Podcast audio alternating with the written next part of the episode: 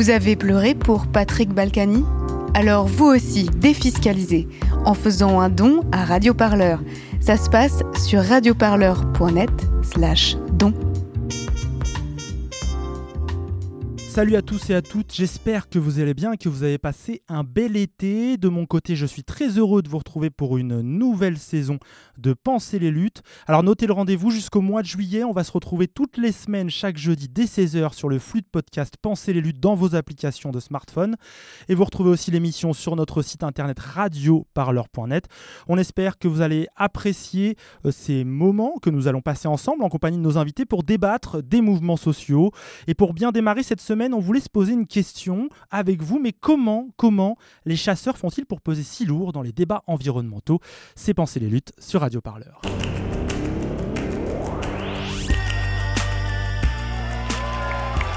Enfin, quelque chose se passe Pensez les luttes. Pensez les luttes, Quelque chose, mais quoi? Votre podcast hebdomadaire sur Radio Parleur. Il faut arrêter de parler en notre nom. Parce qu'on est assez grand pour parler, on est assez grand pour prendre la parole. On en a ras-le-bol d'entendre des phrases de merde. Une émission pour penser ensemble les mouvements sociaux. Peu importe ta couleur, peu importe ton appartenance sexuelle, peu importe qui tu es, peu importe ce que tu manges, ce combat t'appartient.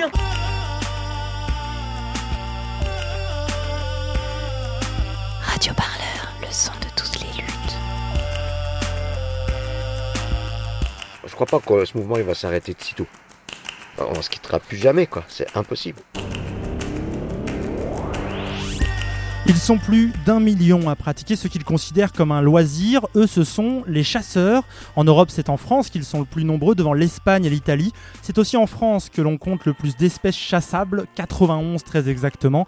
Des chiffres qui montrent l'implantation très forte des pratiques de chasse dans notre pays.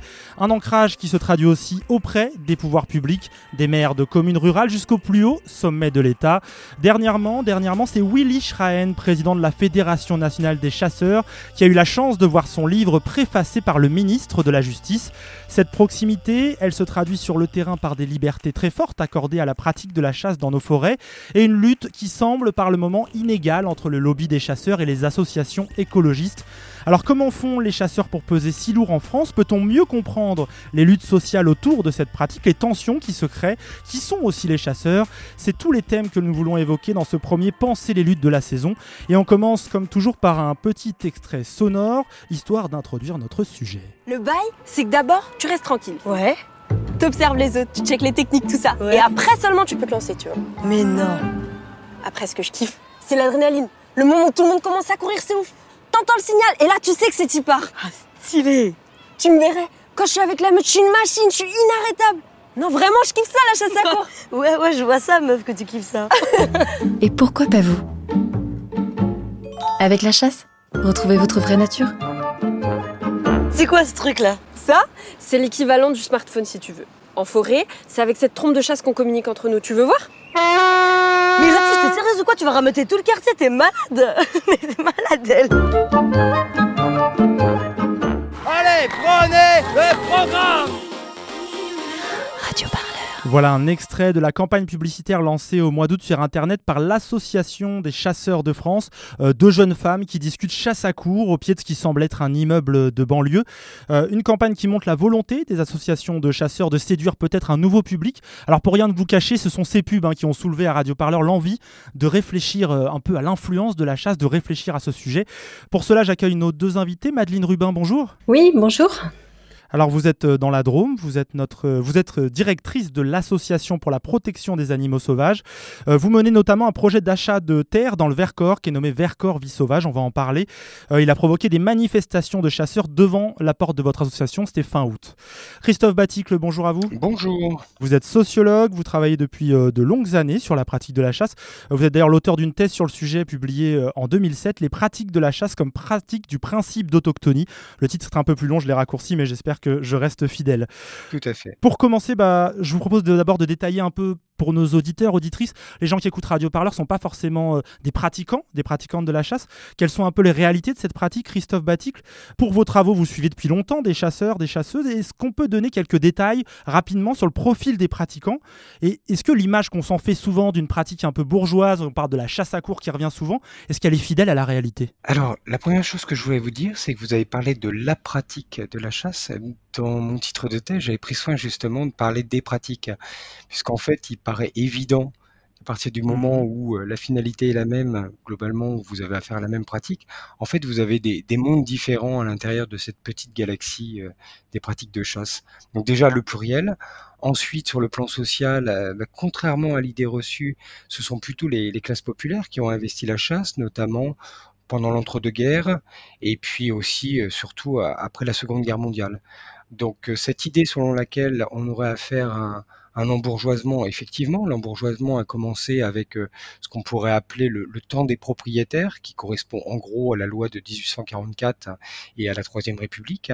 Mais par la suite, au contraire, on a une montée en puissance des classes populaires, et notamment euh, ces classes populaires vont revendiquer le droit à la pratique au travers notamment de ce qu'on pourrait appeler le, prix du sang, c'est-à-dire les, deux conflits mondiaux qui les ont passablement décimés. Quand vous discutez avec des chasseurs euh, pour votre terrain, je pense que vous avez fait de nombreux entretiens, quoi la motivation des personnes qui pratiquent la chasse? C'est le côté loisir, le côté nature, la sociabilité, euh, le fait aussi de porter une arme? Qu'est-ce qui peut porter les gens vers cette pratique alors sur la méthode, euh, tout d'abord, euh, les entretiens, euh, j'ai fait peu d'entretiens formalisés au sens où on l'entend en sociologie habituellement, puisque on moi, s'assied sur une chaise à deux. Voilà, moi je suis formé par Jean Copan, c'est-à-dire un anthropologue, un africaniste.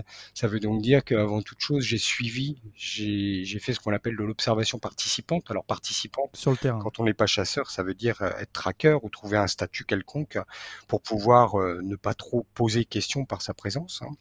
Et par ailleurs, euh, bah, globalement, si vous voulez, euh, les motivations, elles sont très hétérogènes. Vous pouvez très bien avoir des, cas de figure, mais qui sont très très classiques dans n'importe quel type de, pratique, comme euh, les beaux-fils qui chassent parce que c'est un moyen de se rapprocher du beau-père. vous voyez, donc ça peut être très très large. Ensuite, la question du territoire est centrale. S'il y avait une chose à retenir, c'est qu'on est effectivement dans des territoires et dans des localisations qui sont très fines et d'une certaine façon le rapport au territoire, qui est un rapport parfois qui est complètement sublimé hein, et qui, qui, joue un rôle déterminant dans la volonté de pratique. Madeleine Rubin, vous, euh, votre territoire, entre guillemets, c'est la Drôme. Vous, êtes euh, à Cray, dans la Drôme. Euh, vous avez grandi dans cette région. Qui sont les personnes qui pratiquent la chasse dans votre région? Est-ce que c'est des agriculteurs, des notables? Pas forcément? Alors, comme je pense dans, dans, beaucoup de départements, en fait, effectivement, moi, je suis dans la Drôme, mais l'ASPAS est également installé dans la Drôme et a un rayonnement national. Donc, on surveille un petit peu ce qui se passe dans tous les départements. J'ai envie de dire que enfin d'un point de vue sans, sans expertise euh, poussée, que on retrouve un petit peu de, de tout dans, dans les chasseurs. Ça peut être euh, le lien euh, par rapport à son entreprise, mais ça peut être aussi le lien, surtout, c'est ce qu'on voit dans plutôt en campagne, c'est le grand-père qui a transmis ça au père, qui transmet ça au fils. Donc il y, a, y, a, une sorte de, de, de tradition et de, de, passation entre les. c'est un, un lien familial et social parce que c'est aussi avec les amis du grand-père, du papa donc euh, souvent les, les jeunes euh, commencent à rentrer dans, dans le monde de la chasse en accompagnant le grand-père à la chasse. Et, et, et, ceux que je connais personnellement, parce que j'ai des amis qui étaient au collège, au lycée avec moi, qui sont aujourd'hui chasseurs, en fait, euh, ils me disaient, mais moi, moi j'aime juste aller me balader avec mon chien, avec mon grand-père. Donc on a l'impression que c'est quelque chose de la balade nature. En fait, la seule question, c'est de se dire, mais pourquoi y aller avec un fusil en fait? Parce que ce lien social existe aussi à travers euh, les, randonnées, à travers les, balades. Mais donc pour répondre à votre question, euh, c'est quelque chose qui était très très présent beaucoup plus avant dans les territoires parce qu'il y avait un pourcentage de chasseurs assez important les populations, le nombre de chasseurs diminue et on, et on voit que les jeunes en fait se désintéressent de de ce loisir parce qu'aujourd'hui, il y a d'autres préoccupations dans, dans, les mentalités, notamment la préservation de la biodiversité. Pour vous, ce serait une explication euh, de cette euh, volonté des associations, euh, fédérations de chasse, d'aller chercher les jeunes, par exemple, avec cette campagne de, de publicité que l'on vient d'entendre? Je, je, crois que la volonté première, c'est aussi de, de déringardiser euh, euh, la pratique parce qu'aujourd'hui, quand on parle des chasseurs, ça vient à l'esprit de tout le monde, le fameux sketch des inconnus avec la galinette cendrée et, et les, des, des personnes un peu avinées et qui chassent n'importe comment. Donc, euh, qu'on le veuille ou non, ce, sketch a, jeté quand même une image de la chasse euh, vraiment pas, pas très positive. Et, euh, et il se trouve qu'aujourd'hui, avec toutes les problématiques de perte de biodiversité, sixième extinction des masses euh, massive, le grand public, le citoyen, se demande ce qu'il peut faire et comment on peut protéger la planète. Et en fait, déjà d'arrêter la chasse, ça paraît être une solution pour pour beaucoup, notamment pour pour l'espace en partie. Christophe Baticle, cette idée qu'aujourd'hui la chasse est peut-être moins intéressante pour pour les jeunes générations, on en avait un, on l'avait un peu évoqué en préparant cette interview. Euh, sur le fait qu'aujourd'hui, il y a de plus en plus de, de questions sur les pratiques elles-mêmes de la chasse, qui n'était pas du tout le cas avant. Oui, tout à fait. Alors peut-être que d'ailleurs pour répondre à cette question, je peux rebondir sur ce que disait Madame Rubin. Alors sur le terme tradition, c'est vrai qu'en anthropologie, on se méfie de ce terme. Je dirais que ce qui est présenté aujourd'hui dans les pratiques de chasse comme étant traditionnelles sont surtout des chasses qui sont attaquées, qui se sentent menacées dans leur existence. Et en fait, j'ai envie de dire que le mot tradition lui-même et ce qu'il représente, ce qu'il symbolise, renvoie à l'idée d'un blason, d'un écu, d'un bouclier qui protège en quelque sorte. On n'attaque pas facilement ce qui relève du traditionnel, surtout dans un, pays aussi patrimonialisé que, la France. Euh, sur le terme loisir, alors justement, là on entre de plein pied dans, votre question, euh, n'a jamais été un loisir entre guillemets comme un autre. C'est-à-dire qu'il y a toujours eu la conscience du fait que d'abord il, y a souvent une arme, pas toujours, mais il y a souvent une arme euh, dans les modes de chasse, donc ça implique du danger. Et puis aussi euh, loisir, euh, ben, il, y a, cette question de la mort. Et la question de la mort, forcément, elle renvoie à quelque chose qui est très sensible, et surtout aujourd'hui. Et cette question de la mort et le rapport que nos sociétés entretiennent à la mort font que ça peut pas être un loisir tout à fait, comme un autre. Mais par contre, j'adhère tout à fait à l'idée que euh, le, sketch des inconnus a, amené effectivement probablement la fédération à vouloir déringardiser, euh, avec euh, probablement effectivement au niveau des jeunes un, intérêt qui est beaucoup moindre parce que la, la transmission, Madame Rubin l'a bien dit, elle se fait dans une socialisation qui est très précoce. C'est-à-dire que les, les, individus qui chassent, pour beaucoup d'entre eux, sont effectivement des gens qui ont été socialisés euh, très tôt à cette question du rapport assez âpre à la nature que décrit la chasse. C'est un truc de, de, famille, la chasse. Il y a vraiment un côté de transmission comme ça. C'est extrêmement important. Je me souviens dans une enquête où on avait 5420 réponses euh, sur tout le département de la Somme. On en avait mais une extrême minorité qui déclarait avoir appris, s'être initié à la pratique seule. On a assez peu de, de primo-pratiquants, je sais pas comment le dire, mais gens dont, dont c'est le premier dans sa génération familiale à le pratiquer. Oui, on pourrait dire ça comme ça. Et, et j'adhère aussi, hein, pour terminer, à ce qu'a dit Madame Rubin sur euh, l'impact qu'a qu eu euh, la galinette cendrée. Si vous voulez, j'ai un petit paragraphe à vous lire, si vous le voulez. Qui, qui, me semble très très révélateur à ce niveau-là. Allez-y, il provient de, de, quel document? Alors, c'est un article que j'ai publié dans The Conversation, qui est une plateforme qui permet, si vous voulez, au grand public d'avoir accès à des, à des textes scientifiques. Voilà, c'est des textes scientifiques en accès libre. Hein. Tout le monde peut les reprendre. C'est en Creative Commons, comme on dit. On peut. Absolument. Et, et, donc on peut réagir, c'est la grande originalité, on peut réagir, on peut poser des questions. Alors bon, quand il y a des questions, on répond bien sûr. Là j'ai eu un commentaire, du coup je ne sais pas du tout comment, comment y répondre parce qu'il n'y a pas vraiment de questions, mais je vais vous lire euh, ce paragraphe, vous allez voir, c'est très très révélateur. Allez-y. Ce n'est qu'une observation directe de la chasse dans l'arrière-pays des Alpes-Maritimes, mais j'ai habité pendant 15 ans en bordure d'un parc naturel départemental à 100 mètres de la maison du président de la société de chasse locale. En termes de catégories socioculturelles, l'homogénéité était garantie, tous ses membres avaient le même profil, plus de 50 ans, en surpoids, inculte, macho, braillard, irrespectueux et vulgaire, avec une appétence marquée pour les rapports de force violents et l'alcoolisation excessive, même quand ils exerçaient une profession libérale. La remarque est intéressante ici. Avec une battue au sanglier hebdomadaire quasiment six mois par an et le déjeuner brillant, qui suivait chez cet ancien policier. J'avais un poste d'observation de premier plan. Fin de citation. je trouve ça assez intéressant. Alors évidemment, c'est compliqué de, de réagir par rapport à, ce qui relève quand même de tout un ensemble de... Oui, là, il y a du jugement personnel, il y a des choses comme ça. Voire classiste. Et, et en fait, j'ai voulu tourner ça un petit peu à l'humour et je me suis dit que bon, je pouvais peut-être commencer par charité ordonnée, euh, bien ordonnée commence par soi-même. Euh, et je me suis dit que c'était pas possible parce que si je prenais le vis-à-vis, euh, mes collègues féministes m'attendraient certainement devant le campus pour me, dire ce qu'elles pensent, si je commence à parler de surpoids euh, chez les femmes, ou si je commence à dire peut-être pas qu'elle braille, parce que là ce serait pas, mais qu'elle piaille ou qu'elle glousse.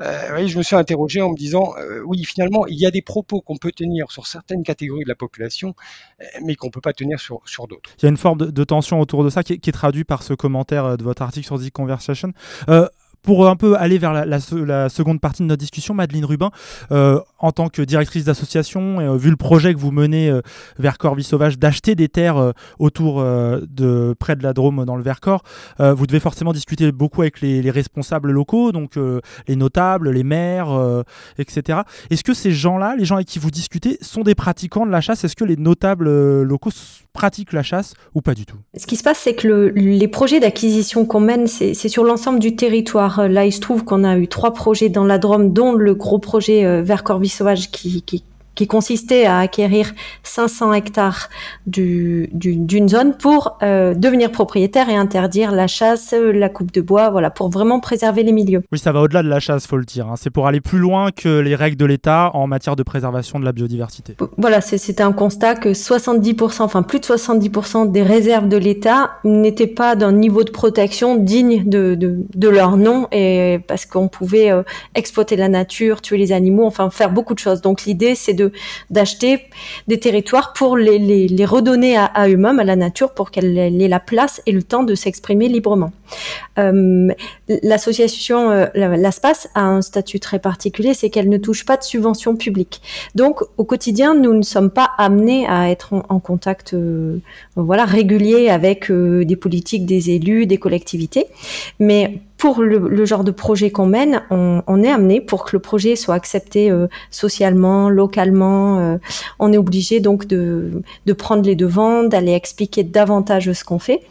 Et, là, on rencontre, c'est assez euh, rigolo, parce qu'il y a des gens qui vont être à fond sur ce type de projet en disant mais c'est important de protéger la nature, et puis d'autres qui vont être assez effrayés parce que ça veut dire quoi? Ça veut dire le retour du sauvage, ça veut dire des conflits parce qu'on va interdire des activités, des loisirs. Et, en fait, donc là, la problématique de la chasse arrive très très vite, c'est que même quand un élu ou qu'un responsable d'une administration ou d'une collectivité n'est pas chasseur, il y a une telle pression du lobby de la chasse autour de ces postes-là que même si personnellement ils ne sont pas chasseurs, ils vont avoir tendance à, à écouter un petit peu le, le, les craintes et, le, et la pression du, du, monde de la chasse pour nous empêcher de mener à bien nos missions. C'est souvent la question qu'on va vous demander de, de, justifier le plus souvent, cette question de la chasse. Tout à fait. C'est euh, et, et c'est pour ça que là, on revient en plein dans le la thématique de, de cette euh, interview, c'est euh, le, le, poids de, de, la chasse. Et euh, ben on le voit euh, localement. Euh, les, élus locaux, les préfets, en fait, ne peuvent pas tenir des positions très très fermes en faveur d'une protection forme des milieux et des animaux, parce que ce lobby de la chasse est présent partout. Le, les représentants de, de, ces fédérations de chasse, que ce soit au niveau régional, même national, ont un poids tellement proche au niveau de l'Élysée et de Matignon que ça redescend jusque dans les plus petites communes où, où les élus veulent pas se mettre à dos ni les chasseurs et ni euh, les échelons plus hauts de, la hiérarchie. Bien justement, Madeleine Rubin, Christophe Baticle, on va maintenant aborder un peu la deuxième partie de notre discussion dans Penser les luttes et la question donc a motivé chez Radio Parleur euh, le fait de faire cette émission euh, de Penser les luttes, donc le poids politique de la chasse en France que vous venez d'évoquer, euh, Madeleine Rubin. Euh, pour introduire ça, je propose d'écouter un extrait. Petit retour en arrière, on est dans l'année 2017, campagne présidentielle, on est en plein dedans. Pas moins de quatre candidats euh, se présentent devant les chasseurs réunis en congrès national. Euh, y a pas, j'ai vérifié, il n'y a pas tant de, de classes de la population qui ont le droit d'avoir autant de candidats qui se présentaient devant eux. Parmi eux, donc Emmanuel Macron, il est candidat, il est accueilli par Thierry Coste, c'est l'homme considéré comme le lobbyiste de la chasse en France. On écoute ça.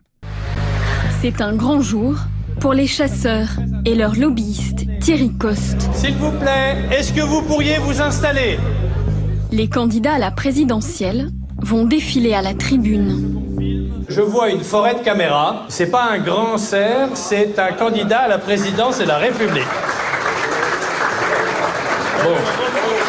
Tu vas bien? Salut, tu vas? T'es en forme? Oui, toi aussi. La chasse reste une activité aujourd'hui populaire. Il ne faut pas être honteux si on décide de porter cette valeur. Il faut la reconnaître comme un instrument d'attractivité.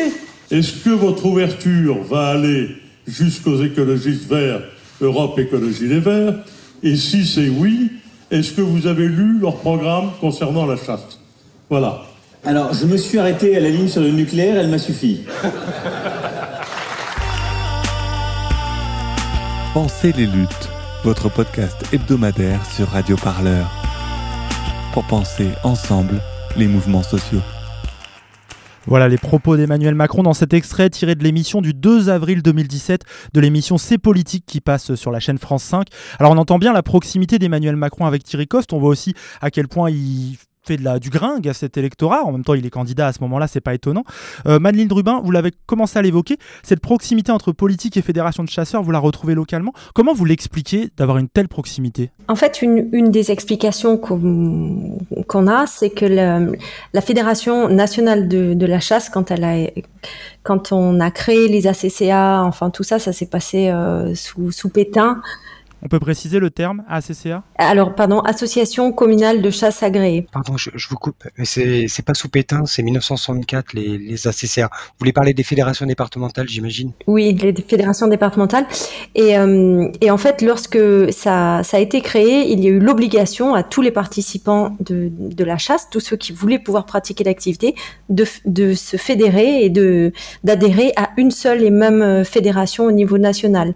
Donc, ce qui, s- ce qui se passe, c'est que c'est à l'époque 2,5 millions de, de détenteurs du permis de chasse ont été euh, adhérents et se sont fédérés. Et ça a donné un poids euh, très très fort à cette fédération de chasse qui, du coup, au niveau national, il y a, un interlocuteur, le, président national, qui, peut discuter avec, euh, le président, avec des ministres, avec des élus, alors que le, milieu associatif, les associations, sont multiples, sont variées, sont très nombreuses, ce qui, apporte aussi une richesse dans, dans le, le monde, dans la, dans la, citoyenneté. En fait, le fait d'avoir plein de petites associations, c'est très riche euh, culturellement, sociologiquement.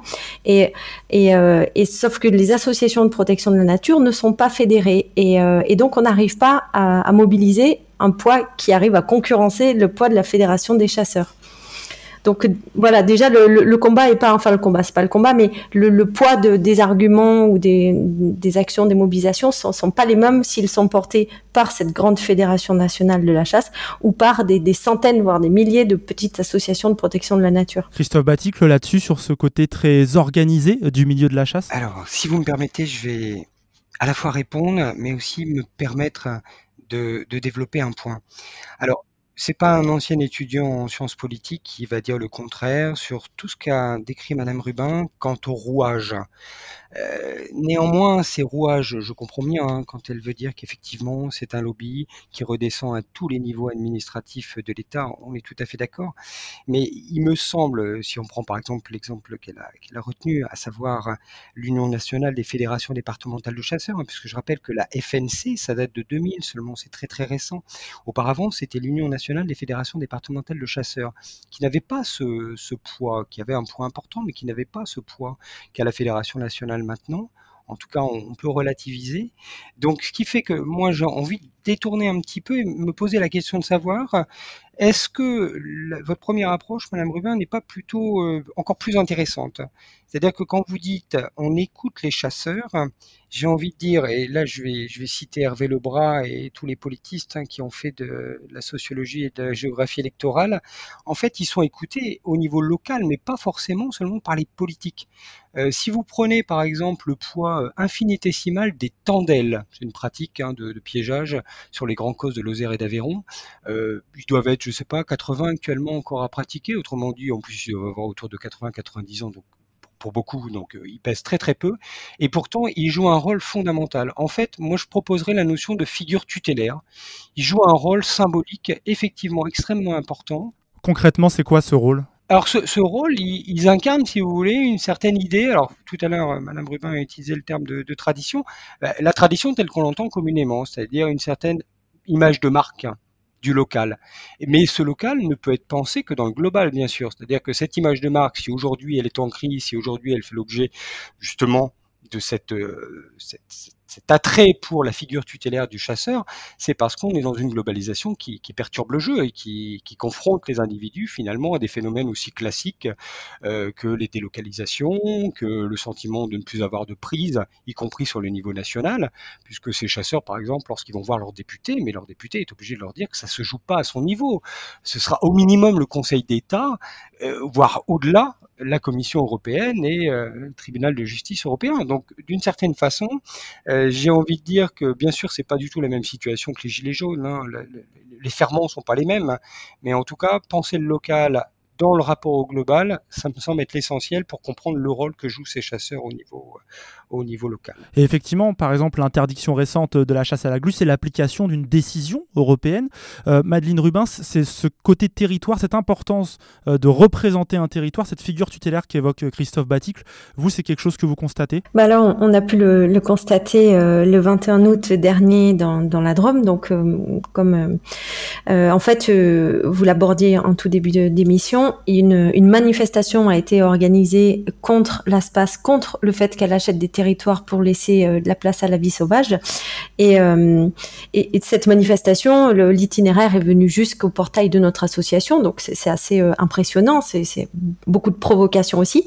Et les, arguments qui étaient portés par les chasseurs, éleveurs, agriculteurs qui ont organisé cette manifestation, c'était l'espace va racheter la Drôme, il s'approprie nos territoires, c'est de l'accaparement, c'est de la privatisation, enfin beaucoup de mots qui, qui sont pas justifiés du tout, qui sont pas justes, mais mais on voit qu'on touche euh, à quelque chose qui bah, qui rejoint cette notion de, de territoire. Ils ont peur d'être dépossédés, peur de de ne plus avoir le droit de pratiquer euh, leurs loisirs de partout où ils veulent comme ils le voulaient et euh, là, clairement, ça demande beaucoup de, de travail pour pour déminer, on va dire, euh, tout ce qui peut être dit autour de de notre projet ou d'autres, parce que parce que localement, euh, les gens, c'est leur territoire, ils y tiennent et ils ont le sentiment que ça leur appartient et qu'il faut, il faut que ça reste comme toujours. Christophe Baticle, euh, alors vous me dites si je fais une erreur, j'ai l'impression qu'on touche au, principe d'autochtonie que vous développez vous dans vos travaux, non? Est-ce qu'on peut l'expliquer en deux mots et après expliquer le rapport? Oui, tout à fait. Alors bon, la question de l'autochtonie, on a souvent tendance, euh, depuis une quarantaine d'années, lorsqu'on utilise le mot autochtonie, à penser à peuple autochtone. Voilà, les pygmées Baka, un peuple de chasseurs-cueilleurs, voilà, ce sont des autochtones. en fait, c'est très compliqué parce que on est toujours le premier de quelqu'un ou le dernier arrivé de quelqu'un. Euh, donc c'est toujours très très problématique tout ça ce qui est certain, c'est qu'un certain nombre de sociologues ont commencé à penser à ce principe d'autochtonie euh, au niveau des sociétés occidentales. Ça a correspondu au retour des anthropologues après euh, les périodes euh, sinistres de la colonisation. Ces anthropologues revenant au pays, finalement, se sont dit que ce qu'ils observaient chez eux n'était pas toujours extrêmement différent de ce qu'ils avaient pu travailler sur leur, sur leur terrain à l'étranger. Donc effectivement, le capital d'autochtonie, ce serait la, la puissance euh, symbolique, mais aussi euh, du lien social, hein, du carnet d'adresses, hein, qui fait que le fait d'être de là ou d'être repéré comme étant de là va jouer un rôle euh, non négligeable dans sa capacité à, négocier. Mais je trouve que dans ce qu'a dit Madame Rubin, on a touché aussi un autre point qui est essentiel. Hein, elle a dit laisser de la place à la vie sauvage. Là, je pense qu'on est sur le débat philosophique de fond. C'est-à-dire que, à mon avis, ce qui s'est passé dans la Drôme, c'est aussi la question de l'interventionnisme ou du non-interventionnisme de l'homme euh, dans ce qu'on appelle la nature. après, il faudrait aborder euh, qu'est-ce qu'on entend par sauvage, et là, si vous avez encore un peu de temps, j'aurai euh, peut-être une phrase qui sera intéressante. On a encore un peu de temps, justement, avant de passer à la dernière partie de notre émission, je voulais évoquer cette question donc de l'utilisation de l'espace naturel. Est-ce que des fois l'opposition que vous rencontrez, Madeleine Rubin, c'est peut-être plus qu'une question de, territoire, de fierté, de valeur, une question aussi de la place de chacun dans l'espace naturel en France. Chacun, chacune d'ailleurs. Nous, on le voit très bien dans, les réserves qu'on a créées, justement, euh, déjà pour permettre la connexion de, l'humain à la nature, on a, on a décidé, et surtout on, décide de ne pas mettre la nature sous cloche. Ça, c'est ce qu'on attend, parce que euh, déjà, il faut laisser la, libre circulation, la libre évolution du, vivant, humain y compris euh, pour qu'il soit à sa place parce que l'humain c'est un mammifère comme les autres un vivant euh, parmi les vivants et, il a sa place à partir du moment où il est respectueux lui aussi des autres et des milieux quand on a voulu créer euh, certains, euh, certaines autres réserves sur la Drôme, on a, on a eu des, des, des levées de boucliers et une réaction qui, qui est assez euh, intéressante. Avec du recul, on la prend de manière beaucoup plus positive que, que sur le moment. C'est qu'on a voulu acheter notre territoire qui faisait 370 hectares. Et là, en fait, on a eu la région, le département, l'intercommunalité, la commune qui se sont dressés contre nous et qui ont mis de l'argent public pour acheter le territoire à notre place. Et et en fait, euh, l'idée, c'était de, se dire, non, ce territoire appartient aux habitants, aux locaux, et euh, il faut pas que ça appartienne à quelqu'un d'autre et pas à un privé. En fait, une association, ça appartient à tous ses membres, ça appartient, c'est de l'intérêt général déjà. Mais ce que ça nous a montré, c'est que finalement, de faire peur un petit peu à des élus en disant, nous, on va acheter le territoire pour mieux le protéger, ça les a forcés à agir et à créer eux-mêmes, parce que du coup, ils ont créé ce qu'on appelle une ENS, c'est espace naturel sensible, et ils l'ont créé en achetant à notre place. Et, et finalement, peut-être que ça aussi, c'est une solution, c'est de dire euh, le territoire, c'est important pour, pour les locaux, pour les habitants. Il faut juste qu'on mette un petit peu la pression aux élus pour qu'ils se chargent eux-mêmes de faire ce travail, de laisser de la place aux vivants, aux sauvages, mais qu'ils le fassent eux-mêmes. Christophe Batik, cette question de répartir l'espace, le territoire naturel entre la pratique de la chasse, mais aussi toutes les autres pratiques. Euh, je pense très prosaïquement aux gens qui se disent il y a des jours où je peux pas aller en forêt parce que j'ai peur euh, de, tomber sur une chasse, peut-être de me faire tirer dessus. Alors c'est une peur un peu peut-être irrationnelle, mais en tout cas elle existe. Euh, Comment vous la vivez Et quand on préparait cette interview, vous évoquez le fait qu'on perçoit la nature comme un espace public très ouvert, alors qu'en fait, il est très régenté et privé hein, très souvent. Oui, tout à fait. D'ailleurs, ce que vient de dire Madame Rubin, euh, j'ai envie de dire que c'est un peu ce qui s'est passé dans les écouges à une certaine époque. Elle doit connaître euh, l'affaire euh, mieux que moi, hein, dans le courant des années 80, comment a été créé l'ENS des écouges. Alors pas avec un contexte aussi aussi tendu, mais c'est un peu comme ça que ça s'est passé. Alors sur sur la manière de concevoir le rapport à la nature comme un espace ouvert, en tout cas physiquement ouvert. Effectivement, là, il faut remonter euh, bah, à la constitution euh, de, notre République. Hein. Euh, l'idée selon laquelle, par exemple, la chasse est ouverte et que la Révolution française ouvre la chasse, non, Robespierre l'ouvre pendant quelques mois, quelques années, et très vite, la victoire est remportée par Mirabeau, qui referme totalement ce qu'on appellerait moi j'ai dit ouverture pour rester très neutre, certains diraient démocratisation de la chasse, elle a duré très peu de temps et on entre dans le temps des propriétaires très très vite. Donc cette question de la propriété, effectivement, elle est au cœur finalement de, de ce qui forme le contrat social dans notre pays. On peut le regretter, mais en tout cas c'est une réalité. Euh, je pense qu'effectivement derrière l'humain et, la place du non-humain, euh, comme diraient certains philosophes, euh, oui, c'est une question qui se pose de plus en plus. Elle se pose néanmoins toujours d'un point de vue humain.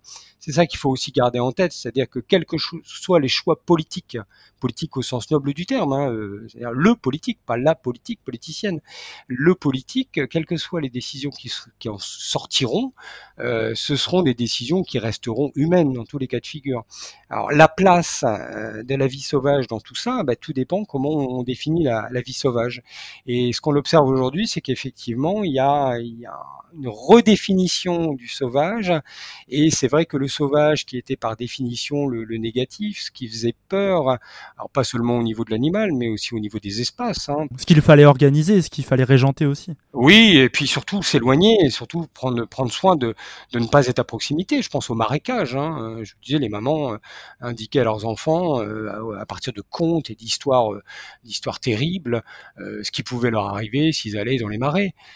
donc il y a eu cette peur et aujourd'hui on a un retournement et, la peur, certains diraient, euh, est devenue idolâtrie, euh, est devenue angélique. Alors je n'utiliserai pas ces termes-là, mais en tout cas il y a un retournement qui fait qu'on a positivé en quelque sorte ce qui était l'incarnation même du négatif. Alors je voulais passer à la dernière partie de notre émission, évoquer un peu les tensions qu'on évoque de manière sous-jacente depuis le début entre euh, chasseurs pratiquants de la chasse et militants, militantes écologistes et associations la question qu'on se pose un peu, c'est est-ce qu'on est sur une opposition qui peut être, qui est inévitable, qui est forcée. Euh, dans la forêt, par exemple, il y a souvent cette peur des chasses, cette tension entre militants et, euh, chasseurs. Elle est en tout cas régulière. Euh, un exemple ici, dans la forêt de Rambouillet. c'est un reportage de France 24, pardon, qui date de mars dernier. 10 heures du matin à Compiègne, c'est l'heure du rassemblement pour ces militants anti-chasse à cours. Comme chaque samedi pendant la saison de chasse, ils se préparent à aller en forêt. Il va, il va faire un briefing là. Objectif gêner ceux qui pratiquent cette activité, les veneurs. Leur arme, filmer la chasse et diffuser les vidéos en ligne. La caméra GoPro nous protège parce que bah, tout est filmé. Et ça nous sert aussi pour faire les films qu'on va diffuser où euh, on voit des fois des scènes d'horreur, des cerfs se faire noyer, des sangliers se faire euh, daguer. En face, les chasseurs sont arrivés et eux aussi sont équipés. On est là pour s'assurer que tout se, bah, que tout se passe bien, qu'on ne soit pas embêté par ces militants qui veulent déranger la chasse. Bah, c'est déjà arrivé qu'il y en ait qui des chiens Bah oui, on, on, a, des vidéos, ça d'ailleurs, des gens avec des bombes à poivre. Là où vous avez vu, ils ont des, des sprays à citronnelle. Ambiance.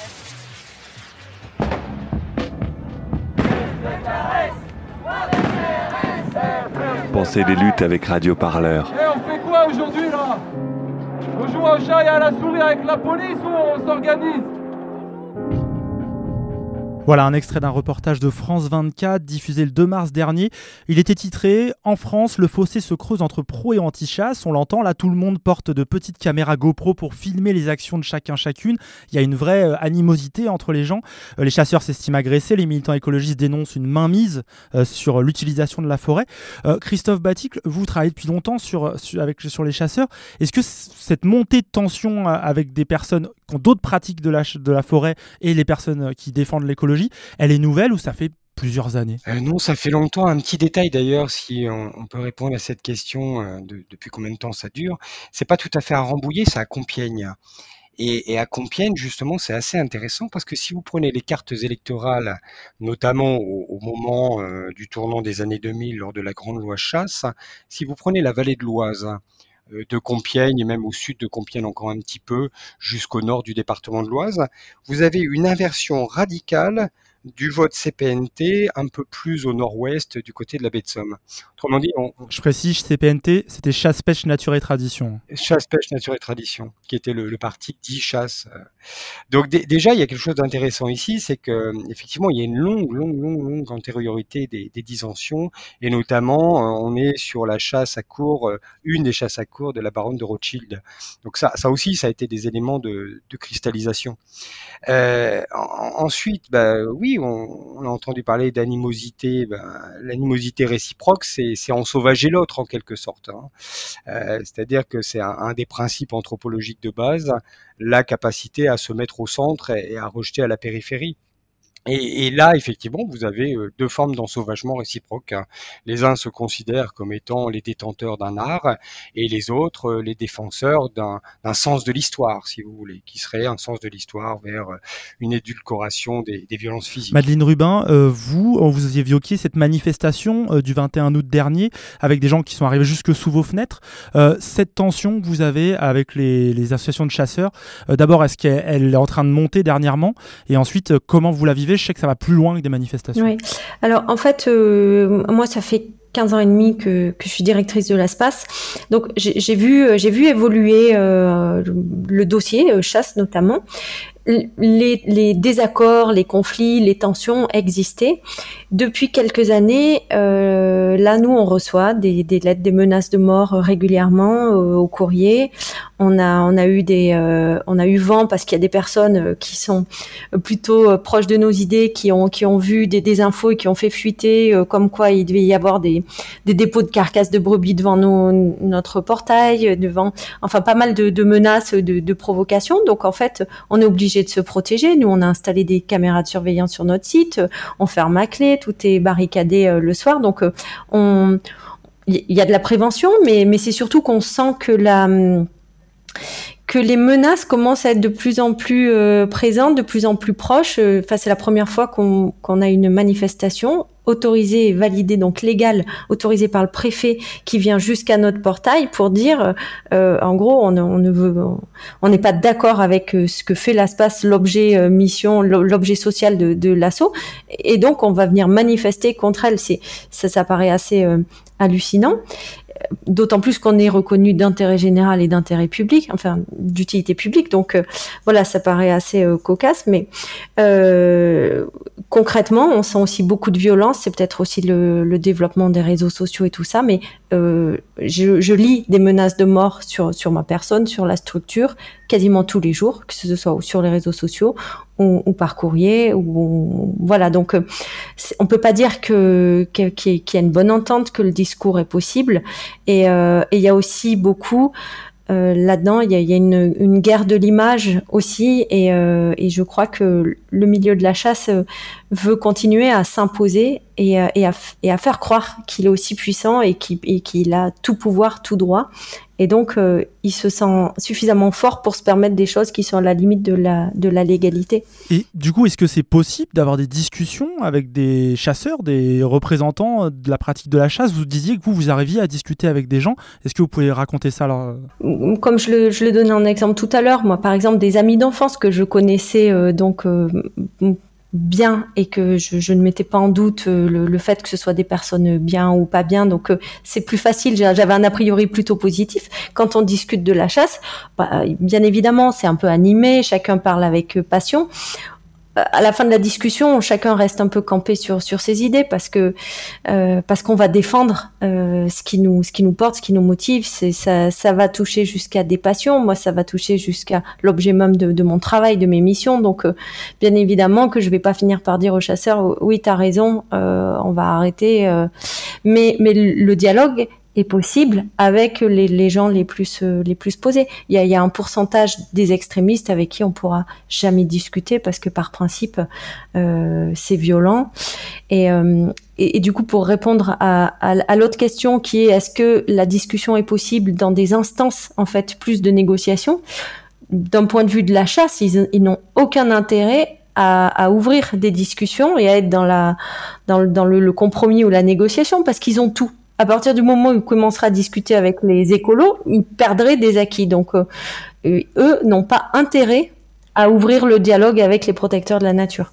Alors, fait Christophe Batik sur cette idée que la négociation, c'est de toute façon pas dans l'intérêt de la pratique de la chasse? Alors, euh, moi, ce qui m'interpelle, c'est qu'effectivement, euh, vous soulevez l'augmentation des, violences physiques. Alors, d'un côté, il y aurait donc une extrême chasse, on pourrait l'appeler comme ça, je ne sais pas si c'est le bon terme. De l'autre côté, il y aurait des éco-warriors. Euh, moi, ma première remarque, c'est déjà de dire que derrière le mot violence, il faut, il faut voir trois choses. Hein. Il peut y avoir des violences physiques, peut y avoir des violences morales et il peut y avoir des violences symboliques. Alors moi, dans mes, travaux sur la chasse, que j'ai énormément ressenti chez ces chasseurs, en tout cas beaucoup d'entre eux, c'est le, ressenti finalement de, perdre la main. C'est un peu ce que vous avez dit quand vous disiez la chasse veut faire croire que. Euh, effectivement, là, on sent qu'il y a un, un, renversement, un sentiment de renversement qui est en train de se mettre en place, et ça peut contribuer à expliquer euh, ce sentiment de violence symbolique, les réactions et notamment les, réactions euh, en termes de violence, euh, violence physique. Et je note euh, que vous avez utilisé un terme, Madame Rubin, qui est très très utilisé chez les chasseurs. Vous avez parlé de passion, hein, de ce qui nous motive, de ce qui est le moteur finalement des individus. Et je trouve que à ce niveau-là, on pourrait inviter à aller regarder ou regarder à nouveau le livre de Sergio Dalla Bernardina, L'utopie de la nature, chasseurs, écologistes et touristes, où il montre que finalement, il y a quelque chose de commun dans ces publics. Alors s'il y a quelque chose de commun, ça veut peut-être dire qu'à terme, il y a des possibilités au moins de dialogue qui ont existé. Dans les années 1970, c'était euh, Guimelli qui montrait euh, dans sa thèse sur le Languedoc qu'en fait, euh, au niveau local, les écologistes locaux avec les chasseurs travaillaient ensemble. Qu'est-ce qu'ils faisaient concrètement? Pour donner des exemples de ce qu'on pourrait faire ah, Concrètement, c'est vraiment des actions très pratico-pratiques. Hein. Euh, quand on a préparé l'émission, vous vous souvenez, je vous racontais euh, que finalement, pour avoir l'état de santé d'une association de chasse locale, quand il faisait très chaud, et même en Picardie, euh, depuis deux étés, c'est terrible pour la faune, il suffit de faire le tour du territoire et voir où en sont les abreuvoirs. C'est-à-dire, est-ce qu'ils sont encore alimentés ou pas? Et voilà. Et, s'ils sont alimentés, c'est que la société, visiblement, ils arrivent en tout cas à s'organiser, quand ils sont plus alimentés, c'est qu'il y a un souci visiblement, ou alors qu'ils sont trop âgés, ou je ne sais quoi d'autre. Il peut y avoir beaucoup d'explications, mais c'est vrai que c'est un bon indicateur. Les, les, aménagements du territoire disent quelque chose de l'état de santé aussi de ces associations. Christophe Batic, on arrive doucement à la fin de cette émission. J'aurais une dernière question pour vous deux, peut-être un peu provocatrice. Euh, là, de la discussion qu'on a, l'impression qu'on a, c'est est-ce que finalement ces tensions qui deviennent de plus en plus fortes autour de la chasse, c'est pas le fait que ce loisir n'a jamais été autant remis en cause et qu'on se trouve sur un combat presque d'arrière-garde Je le dis de manière volontairement provocatrice. Euh, c'est la question la plus difficile parce que ça demanderait à lire dans le mar de café et personne n'en est capable. Euh, alors là, ça vaut pour vous, journalistes, comme pour nous, euh, analystes des sciences sociales, qui avez vu arriver le mouvement des Gilets jaunes? Qui aurait pensé qu'à la fin des années 1980 en France, mais aussi en Italie, aujourd'hui en Espagne et à un moment donné au Royaume-Uni, on aurait un mouvement politique dans la politique cette fois, qui se revendiquerait des pratiques de chasse. Personne. Alors d'arrière-garde, euh, en tout cas, euh, évidemment, euh, la méfiance d'un socio-anthropologue va porter sur si c'est un combat d'arrière-garde, ça voudrait dire qu'il y a un sens à l'histoire. Alors, y a-t-il un sens à l'histoire? Les historiens ont l'air de nous dire aujourd'hui qu'ils en sont revenus. Hein. Madeleine Rubin, sur cette idée, euh, notamment en discutant avant cet entretien, vous disiez que vous, vous avez pu travailler avec des chasseurs, mais pour délimiter ensemble les espaces euh, qui tenaient aux achats de terre que vous avez fait, c'est un peu une manière juste de dire la seule chose qu'on peut faire, c'est voir où est-ce qu'on a le droit d'aller chacun, et c'est tout, et sans se croiser. C'est ça, là, le, le, le, point, euh, le point où on a réussi à, être d'accord, c'est pas sur, euh, sur nos pratiques euh, respectives, c'est, c'est de se dire, nous, on vient d'acquérir un territoire pour pouvoir interdire la chasse, pour pour que les gens puissent savoir où ils peuvent aller ou aux chasseurs de savoir où ils ne peuvent plus aller chasser. Enfin, ils peuvent venir se balader, mais pas chasser. Euh, on a on a réuni en fait les, propriétaires euh, voisins et les sociétés de chasse qui géraient les territoires voisins et on a dit on va faire le bornage ensemble pour qu'on soit d'accord sur à partir de là la chasse c'est ok, à partir de là c'est plus ok, et euh, que qu'il puisse y avoir on va dire des relations de voisinage euh, en, bonne intelligence, même si nos, motivations ou, nos activités sur nos propres territoires ne sont pas les mêmes. Et ça c'est très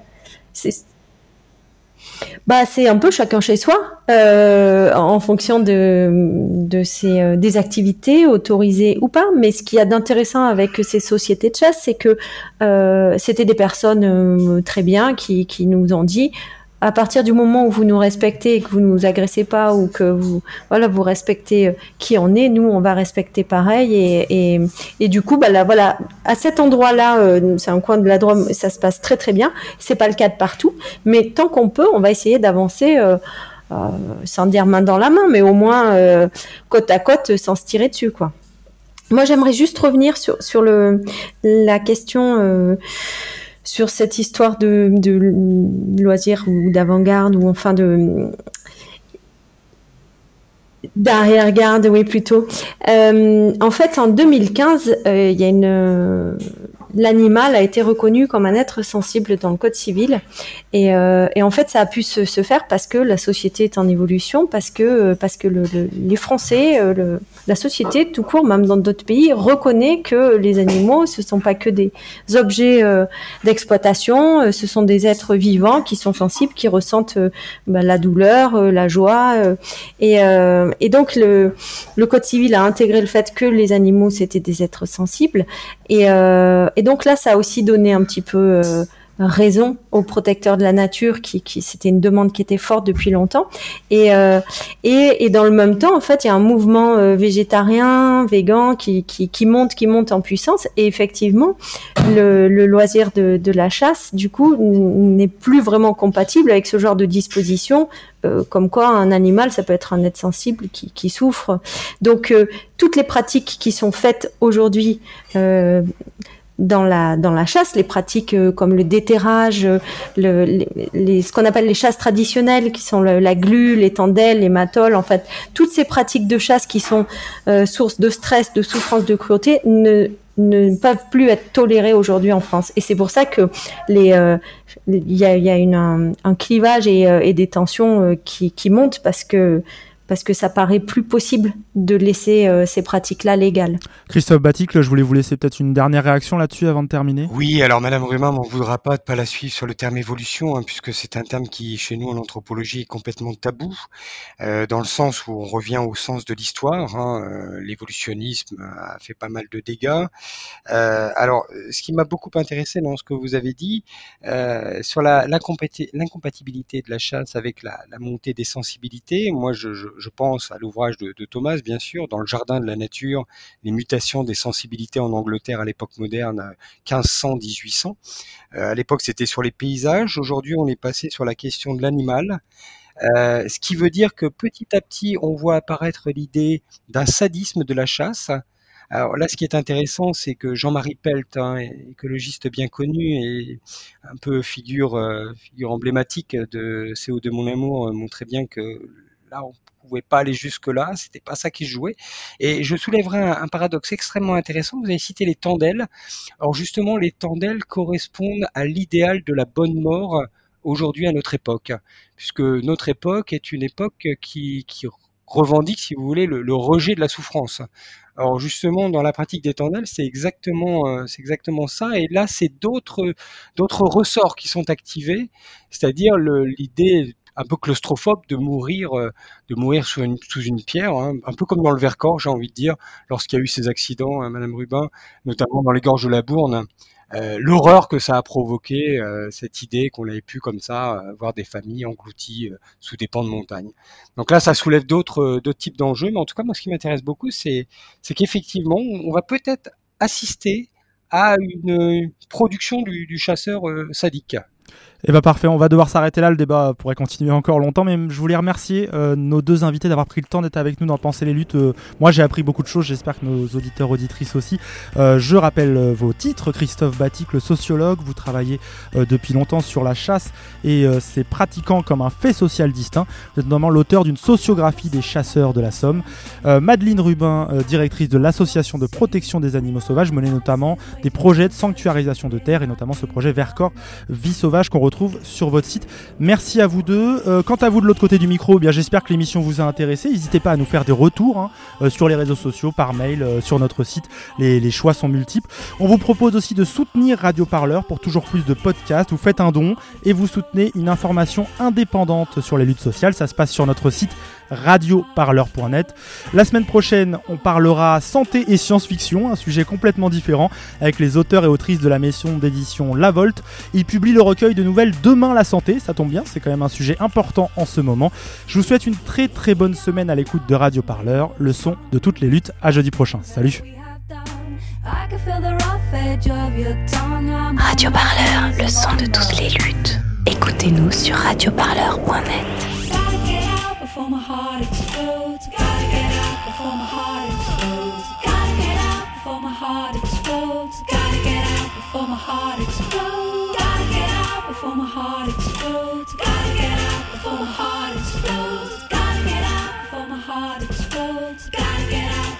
heart explode.